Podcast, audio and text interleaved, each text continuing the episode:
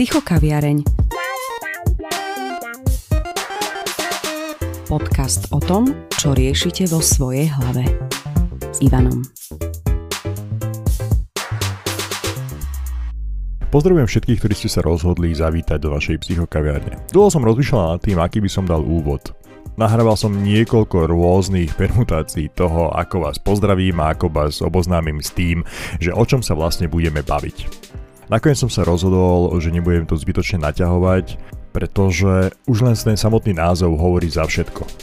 Je toto prvá časť minisérie o bývaní a ako inak začať tému bývanie ako samotným financovaním. Veď konec koncov to najdôležitejšie, čo potrebujeme na to, aby sme mohli bývať vo vlastnom alebo aby sme si naše bývanie mohli vymeniť, dajme tomu za väčšie, tak to najdôležitejšie sú teda tie financie.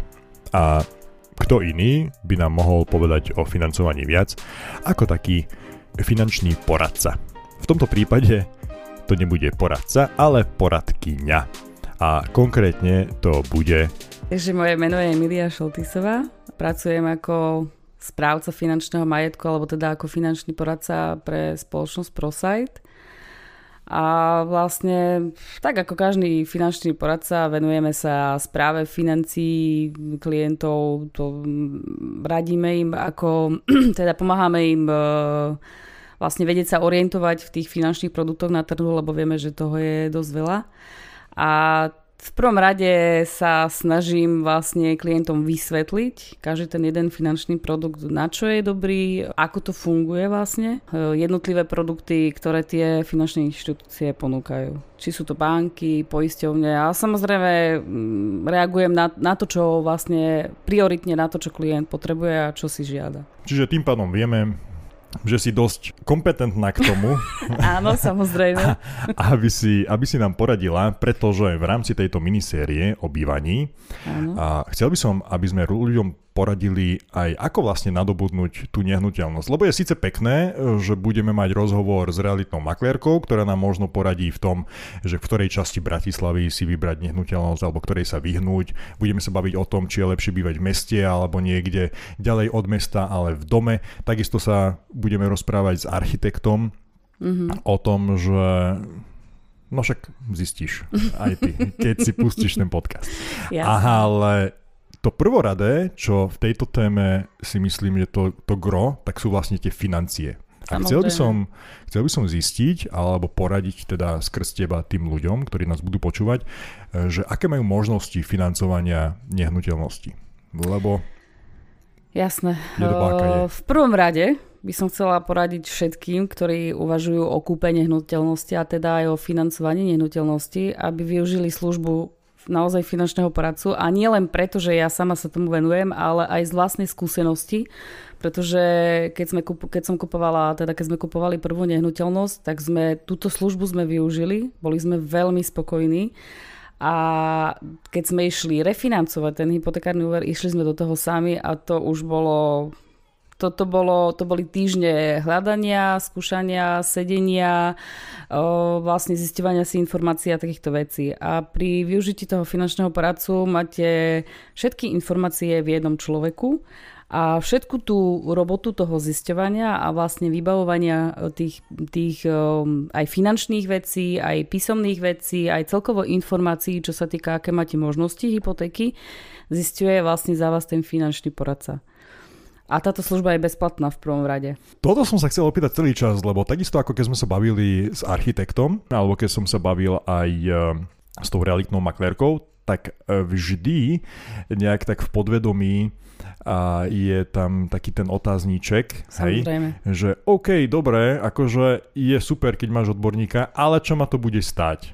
Hej, lebo väčšinou poznáme Slovákov, a nemyslím si, že, že len Slováci takto rozmýšľajú, ale veľa ľudí takto rozmýšľa, e, že snaží sa ušetriť, kde sa dá.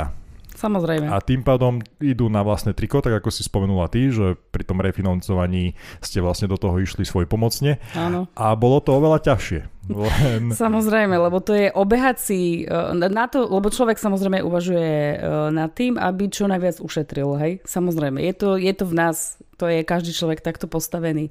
A samozrejme na to, aby sme uh, ušetrili, tak sme sa snažili obehať si všetky banky, aby sme vedeli, ktorá banka ponúka tú najlepšiu vlastne ponuku, alebo ktorá banka má tie najvýhodnejšie ponuky. To boli týždne, týždne stretávok sa v tých bankách, úspešných, neúspešných stretnutí, potom sa rozhodovania, potom pre a proti a proste všetky tie veci okolo toho. A to už nehovoriac o tom, že keď sme už pristúpili ku konkrétnej ponuke, tak ďalšie dva týždne dokladovania ďalších potvrdení a, a proste ďalších vecí okolo toho. Takže aktuálne s tým finančným poradcom je to oveľa o, jednoduchšie, ušetrí to čas, jednoznačne akože čas. A hovorím, obrovská výhoda je to, že vlastne táto služba je bezplatná a všetku tú kvázi špinavú robotu, jak sa hovorí, alebo tie behačky a tie všetky veci, tak vlastne urobí ten finančný poradca za toho klienta. Klient pristúpi už len ku samotnému podpisu, čiže jeho čas je nejaká pol hodina, hodina v banke, ktoré strávi podpisovanie vlastne už konkrétnej zmluvy. Ničoho iného. OK, dobre. Tak teda, ak vravíme, že mali by sme si vybrať nejakého finančného poradcu, alebo nechať si od neho poradiť, respektíve nechať tú špinavú prácu na neho. Ano. Tak podľa čoho si viem vybrať dobrého finančného poradcu? Lebo aj, aj to je potom otázka, vie, že uh, skôr Samozrejme. než začnem riešiť financovanie teda toho bytu, potrebujem si vybrať zase finančného poradcu. A to môže byť rovnako náročné no, ako, samoz, ako samotné samozrejme. riešenie hypotéky, lebo vybrať si dobrého, ktorý ozaj že pomôže, poradí a, a môžem sa na neho spolahnúť. Nemyslím si, že je zase také jednoduché. Vieš, iné je, keď niekoho už poznáš, Áno. a vieš, že, že sa v tom hýbe a neviem čo, a oslovíš ho, alebo máš nejakú recenziu na ňo od niekoho, kto s ním spolupracoval. A iné je teraz, tak ako vy ste, že nemali žiadneho, dajme tomu, finančného poradcu a zrazu by si nejakého chcela. Mm-hmm. Otvorím net a... O, tam je toho dosť, samozrejme. No áno, len tam je toho dosť aj tých zlých. Uh, áno. áno, to je pravda. Ono v tomto smere potom uh, viac zaváži vlastne celkovo rating toho finančného poradcu, čiže tie odporúčania. A dnes uh, v dobe vlastne internetovej, dá sa povedať, tak naozaj tých možností je strašne veľa. Už len keď si zadaš na Google, keď si dáš finančný poradca, tak ti vyhodí neskutočne veľa akože možností a mien ale potom je najlepšie si vybrať podľa toho, aké má ten uh, konkrétny finančný poradca, aké má odporúčania. Uh, zvyčajne aj známi majú určite skúsenosti alebo kto, lebo už uh, teraz aktuálne v tejto dobe čoraz viac ľudí využíva tieto služby, lebo prišli na to. Takže ono je dobre sa obrátiť, keď o, známi majú, alebo teda v okolí, že niekto má takéhoto finančného poradcu, obrátiť sa na neho, nechať si ho odporučiť, alebo potom hovorím na internete, keď aj vyhodím nejakého finančného poradcu, alebo teda keď hľadáme tom, touto formou, tak je dobre si pozrieť, o, aké má odporúčania, pre akú spoločnosť robí a aké sú v prvom rade jeho hodnoty, čo sa týka vlastne služby tomu klientovi. Toto veľmi veľa závaží. OK, dobre. Čiže otvorím si notebook, počítač, no. telefón, čokoľvek, nájdem si finančného poradcu. Bude mať dobrý rating, vyberiem si ho. Skontaktujem sa s ním. Ako to potom prebieha ďalej?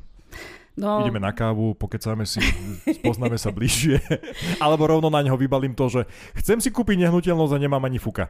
No, Uh, ja môžem povedať z vlastnej skúsenosti, ako to robím ja s klientmi, takže v prvom rade, keď, keď sa dohodneme na prvom stretnutí, na prvom stretnutí uh, v prvom rade je predstavenie uh, samého seba a potom postupne hodnoty, ktoré máme a vypracovanie tzv. finančnej analýzy.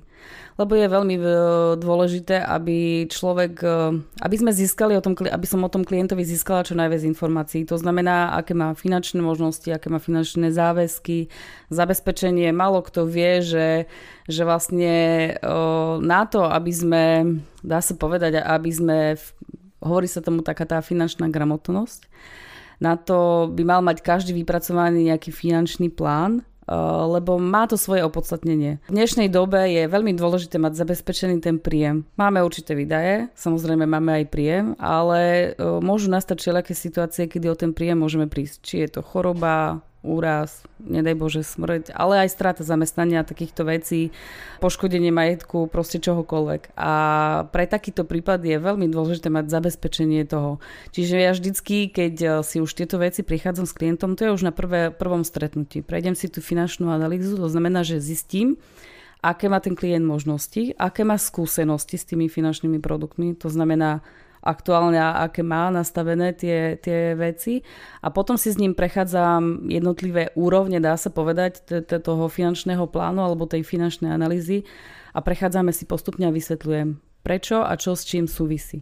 Pretože zistili sme, vypracovala sa potom samozrejme finančná analýza a na základe toho, čo nám vyšlo, a na základe toho, že vypracujem ponuky tomu klientovi, tak nechám potom už na ňom to rozhodnutie, že pre ktorý ten konkrétny produkt, ale pre, pre ktorú tú konkrétnu spoločnosť sa vlastne rozhodol, čo je pre neho najvýhodnejšie. Nikdy to nerobím spôsobom, že ja konkrétne mu poviem, že poďme do tejto. Mm. Vždycky vypracujem určité ponuky a proste poviem mu, že máme takéto možnosti a je na vás, ako sa rozhodnete. Lebo máme tých inštitúcií, je, samozrejme na Slovensku je neskutočné množstvo, ale každý z nás má z nejakou tou inštitúciou už nejakú skúsenosť. A samozrejme to, čo ja si myslím, že by mohlo byť akože dobre pre toho klienta, môže mať e, negatívnu skúsenosť s spoločnosťou a v takom prípade on nebude chcieť do toho ísť. Takže nie je to vždy o tom, že tá najlacnejšia ponuka je tá najlepšia, Jasne. ale skôr je to o tom, aký má pocit ten klient z toho. Samozrejme ja vždycky vysvetlím podrobne prečo, nám to, akože odporúčam to takýmto spôsobom. Aké máme z toho samozrejme výhody a čo nám z toho vyplýva, ale vždy prihľadám na to, e, čo chce klient. On je pre mňa ako prvorada je to, čo chce on, je pre mhm. mňa. Hmm, jasne. Dobre, predstavme si takú modelovú situáciu. Mám dve. Ale začneme s tou prvou, lebo poslednú dobu sa akože stretávam s mladými ľuďmi, ktorí možno ešte neriešili vlastné bývanie a majú v pláne a stretávam sa s rôznymi názormi. Áno. Napríklad, že chcú mať vlastné bývanie. O tom sme sa tiež už bavili aj počas uh, live podcastu na, na Clubhouse a rozprávali sme sa o tom aj s realiťačkou, aj s tým uh, architektom, architektom uh, že aké sú trendy v zahraničí a doma a, a sme to akože porovnávali. Ale doma sa stretávam s tým, že, že tí mladí ľudia aj v dnešnej dobe uh, chceli by mať hlavne to vlastné bývanie. Dajme tomu, že skončili práve školu, začali byť zárobkovo činní Áno. a chcú si kúpiť vlastné bývanie. No. To znamená, predpokladám, že našetrené vlastné prostriedky nemajú. Určite. No, majú možnosť kúpiť si vlastnú nehnuteľnosť v dnešnej dobe, keď nemajú žiadne prostriedky? Samozrejme, tých, tých možností tam je o, neskutočne veľa. V prvom rade o, si preveruje vlastne to, aj banka vlastne robí, preveruje si bonitu toho klienta. To znamená, o, veľmi veľa závaží, o, čo v dnešnej dobe ľudia málo kto vie, ale aj o, vzdelanie, vysokoškolské vzdelanie, Samozrejme to pridáva na bonite, potom je to výška príjmu, dĺžka pracovného pomeru, takisto. A samozrejme aj e, lokalita, v ktorej nehnuteľnosť vlastne sa kupuje. A aj to, v akej lokalite tá nehnuteľnosť sa kupuje, od toho sa odvíja aj cena. Aktuálne banky ponúkajú 80% z hodnoty nehnuteľnosti, to je tzv. to LTV, na ktoré sa e, vždycky ľudia pýtajú. Ale sú aj banky v dnešnej dobe, ešte stále, vychádza to každá štvrtá, každá piata, vlastne hypotéka, že ponúka, alebo teda prepláca sa 90% z hodnoty nehnuteľností.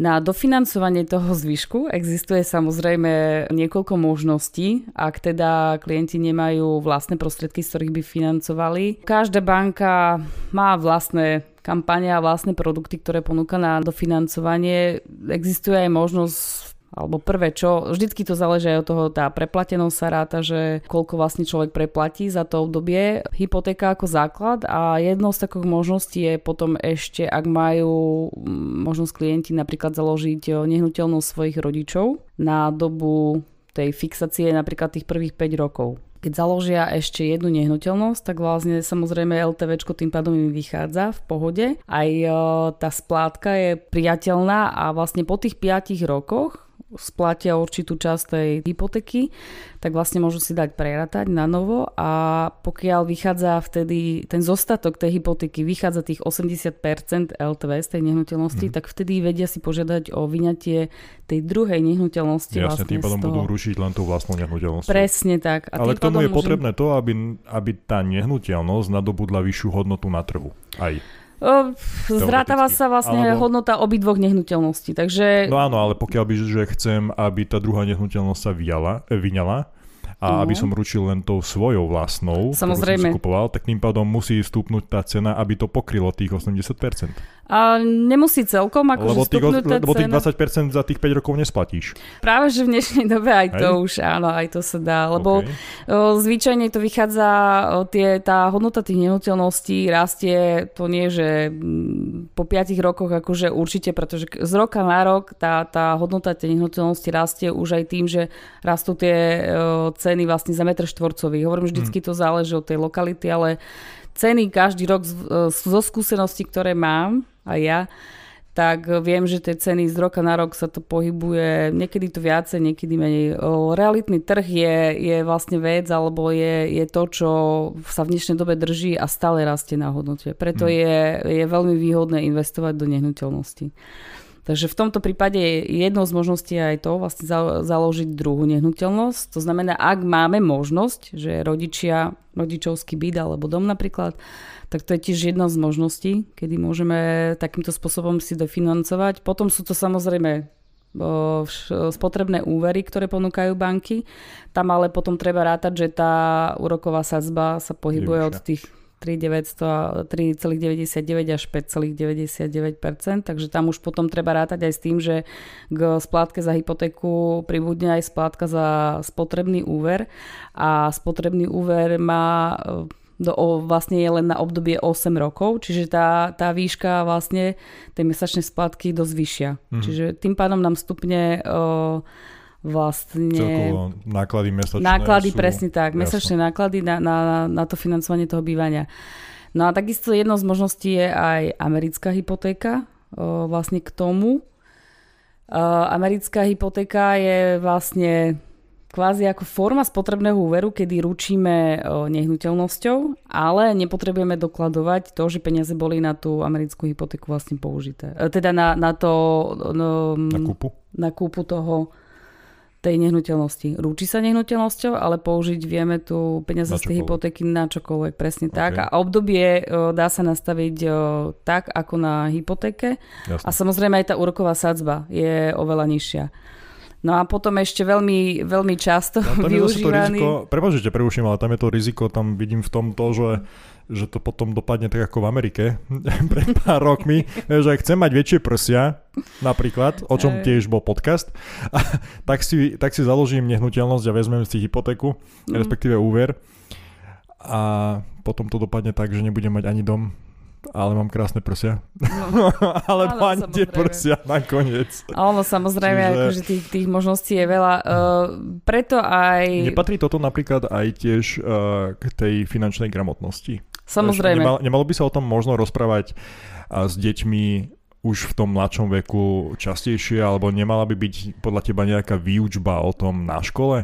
Vieš, že je síce super, že máš túto možnosť americkej hypotéky, ale že nie je to to najrozumnejšie, čo môže v živote spraviť? Ono v prvom rade by mali byť tí rodičia a tí dospelí by mali byť poučení, alebo teda mali, byť, mali by byť informovaní o tom. Najprv by sme mali začať u, u tých dospelých s tou finančnou gramotnosťou. Ono na, najlepšie na tom je, alebo najzajímavejšie na tom je, že všetky tieto informácie si vieš zistiť na internete. Google je úžasná vec, kde vygoogliť si vieš čokoľvek ale v prvom rade musíš vedieť, čo chceš hľadať. Čiže najprv musíš dostať aspoň základné informácie, aby si vedel sa nájsť tú cestu k tomu, uh, dopatrať sa k tým informáciám.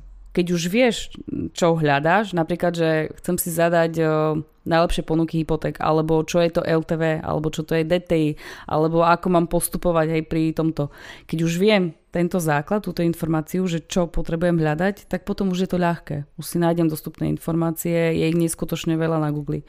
Aj to, čo vlastne ja ako klientom vysvetľujem, keď s nimi rozprávam, alebo teda keď, keď robíme finančnú analýzu a snažím sa im potrebne na príkladoch ukázať, prečo sú dôležité veci, ktoré riešime, tak vždycky im poviem, že tieto veci si viete aj na Google nájsť, ale prvotná musí byť tá informácia, že toto by ste si mali pozrieť, toto by ste si mali pozrieť, toto je zaujímavé, alebo toto by ste mali vedieť. Toto mm-hmm. je tá mhm. finančná gramotnosť. Jasne. Najprv musíme ukázať cestu, akože spôsob. A potom už uh, veľa, mám veľa takých naozaj klientov, čo po prvom stretnutí akože už boli, uh, boli vlastne prekvapení z toho, že veľa vecí v banke na to nemajú čas, aby im vysvetlili, ako ten produkt funguje, alebo teda aké z toho vyplývajú výhody a nevýhody, alebo čo z toho vyplýva.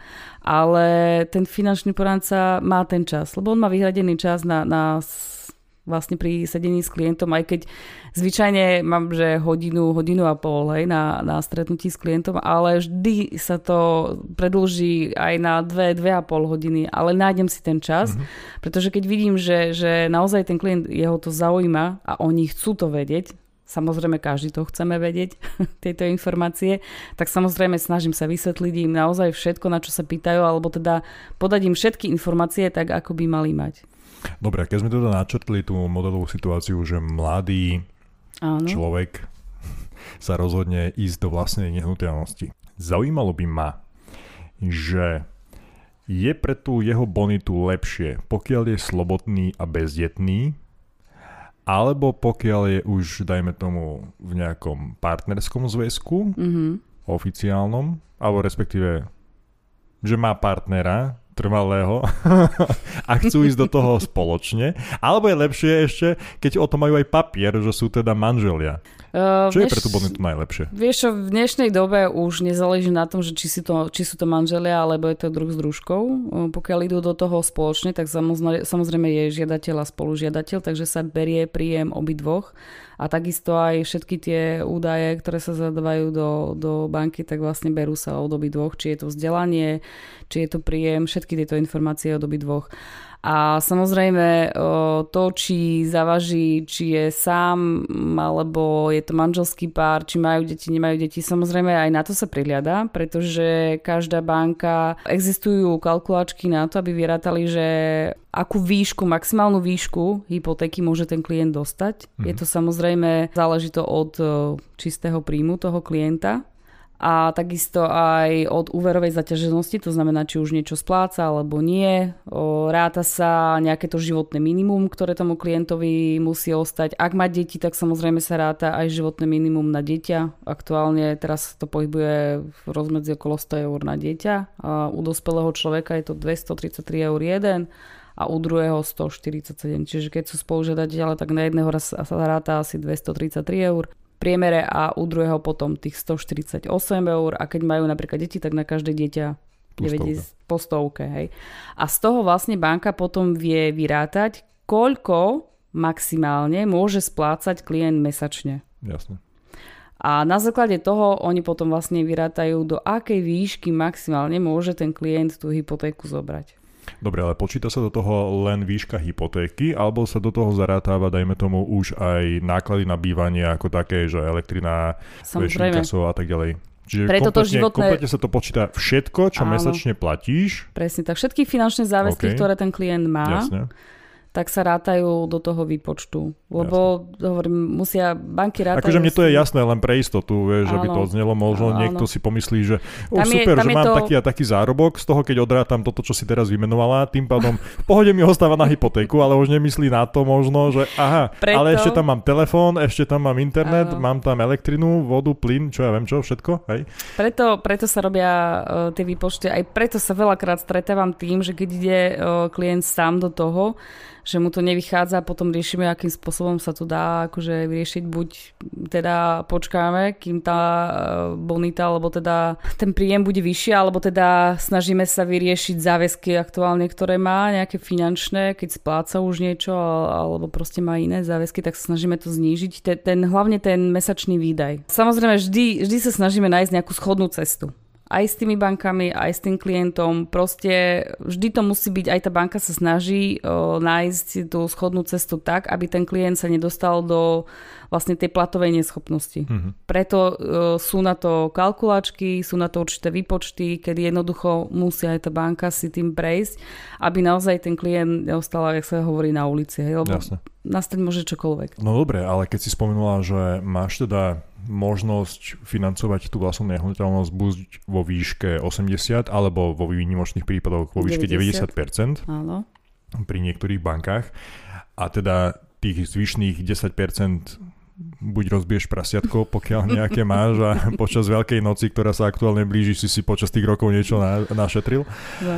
Alebo teda ti požičajú, alebo založíš aj mamin barák, alebo a teda potom rodičovský. Ešte sú tie hej. stavebné sporenia. Áno, ale moja otázka teda je, že mm. pokiaľ teda tú finančnú rezervu, alebo ako to nazve tu, no tých 10% alebo 20 áno, zvyšných, to dofinancovanie. Hej, dofina, áno, to dofinancovanie, ktoré tam je potrebné k tomu a nemám uh, tie prostriedky, tak uh, odporúčaš v tom prípade počkať, asi našetriť, alebo ísť do toho, alebo akým spôsobom vlastne, vieš, lebo Áno, rozumiem, čo chceš povedať. Uh, hlavne sa chcem dostať k tomu, že počul som taký názor, že nechcem ísť do podnajmu, lebo že veľa platím za to a nie je to moje. Áno. Len na druhej strane otázka znie, ak teda nepôjdem do toho podnajmu mm-hmm. a budem doma s rodičmi mm-hmm. a budeme sa navzájom žrať. nie je lepšie ísť do toho podnajmu? A druhá, a, a tá, tá tretia otázka, už neviem, ktorá v poradí, lebo sám som sa potom stratil. Ak sa do toho podnajmu nasťahujem, dokážem si potom ešte našetriť? No samozrejme, toto je potom na rozhodnutí to toho To je milión klienta. takých aspektov, ktoré akože... Áno, samozrejme. Verím tomu, že, že pôsobujú besedné noci pre, pre ľudí, ktorí toto riešia. Uh, akože vždycky sú možnosti, ako sa dá rozhodnúť. Uh, samozrejme, ak to klientovi, ak sú to naozaj že mladý pár a nesúri im to nejako veľmi a, a nežerú sa veľmi s tými rodičmi, že dokážu ešte vydržať, dajme tomu 2-3 roky, tak samozrejme je možnosť uh, investičnými spôsobmi, lebo existuje množstvo uh, inštitúcií alebo teda správcovských spoločností a ďalších možností, kde vieš investovať peniaze. Takže v takomto prípade vieme nastaviť určitý investičný produkt, kde si vedia nasporiť dostatočnú čiastku, napríklad tak, aby sme vytvorili 10% alebo 20% tej, toho dofinancovania tej hypotéky. A samozrejme prihľadáme na to, či je to možné pre tých klientov, teda idú do toho, alebo teda sa rozhodnú ísť do podnajmu a v takom prípade je potom nižšia šanca, že za tak krátku dobu, ako je 2-3 roky, že si dokážu našetriť dostatočnú čiastku. Jasne. Ale ak správne chápem, tak v takomto prípade treba počítať aj s tým, že ten trh sa vyvíja a Samozrejme. ceny za tie 3 roky narastú. Čiže... Čiže to, čo dnes má hodnotu, dajme tomu 100 tisíc, tak za 3 roky môže mať hodnotu 113 napríklad. Hej, proste ten, ten trh naozaj sa tak vyvíja, že ťažko odhadnúť, akú, akú cenu bude mať, ale určite, že to narastie. Už, už to není to isté ako dnes napríklad. Jasne. Mňa by napríklad zaujímalo to, čo my sme riešili pred uh, šiestimi rokmi. No. Keďže je to už, mám pocit, že oficiálne známe, že my každých 6 rokov sa niekam vzťahujeme. je to náš koníček proste. Áno. A tak pred 6 rokmi, keď sme sa stiahovali, tak sme riešili napríklad to, že chceli sme kúpiť nehnuteľnosť v zahraničí. No. Konkrétne v Rajke. Áno. Lebo je to slovenská dedina v Maďarsku. Áno, Aspoň som to tak. tak počul. Presne tak. No a vzhľadom na tie, na tie ceny nehnuteľností uh, v tom Maďarsku, tak uh, bola to dosť taká akože lákavá možnosť toho, ako bývať v novostavbe alebo v nejakom domčeku bungalové, ale za lacnejšie. Len my sme narazili na taký problém vtedy, že banka nám nechcela dať úver na nehnuteľnosť v zahraničí. Museli by sme ručiť nehnuteľnosťou, ktorá sa nachádza na Slovensku a zase sa dostávame naspäť k tomu, o čom sme sa bavili pred chvíľou, že tým pádom by musel byť založený nejaký rodičovský dom, byt a tak ďalej. Ak vás zaujíma, ako to je v súčasnosti, tak si nechajte ujsť ďalší diel budúci týždeň v útorok, kedy okrem odpovede na túto otázku sa dozviete aj ďalšie informácie. Dovtedy budem rád, ak mi napíšete na Instagrame, kde nájdete účet psychokaviareň.podcast alebo alternatívou aj Facebook. Samozrejme, budem rád za každý odber, like alebo koment, či už na spomínanom Instagrame, YouTube alebo ak dáte odber na Spotify či Apple Podcast. Ďakujem, že ste si tento podcast vypočuli do konca. Budem sa na vás tešiť budúci týždeň opäť v našej kaviarni kaviarni. Ivan sa s vami lúči, majte krásny zvyšok dňa.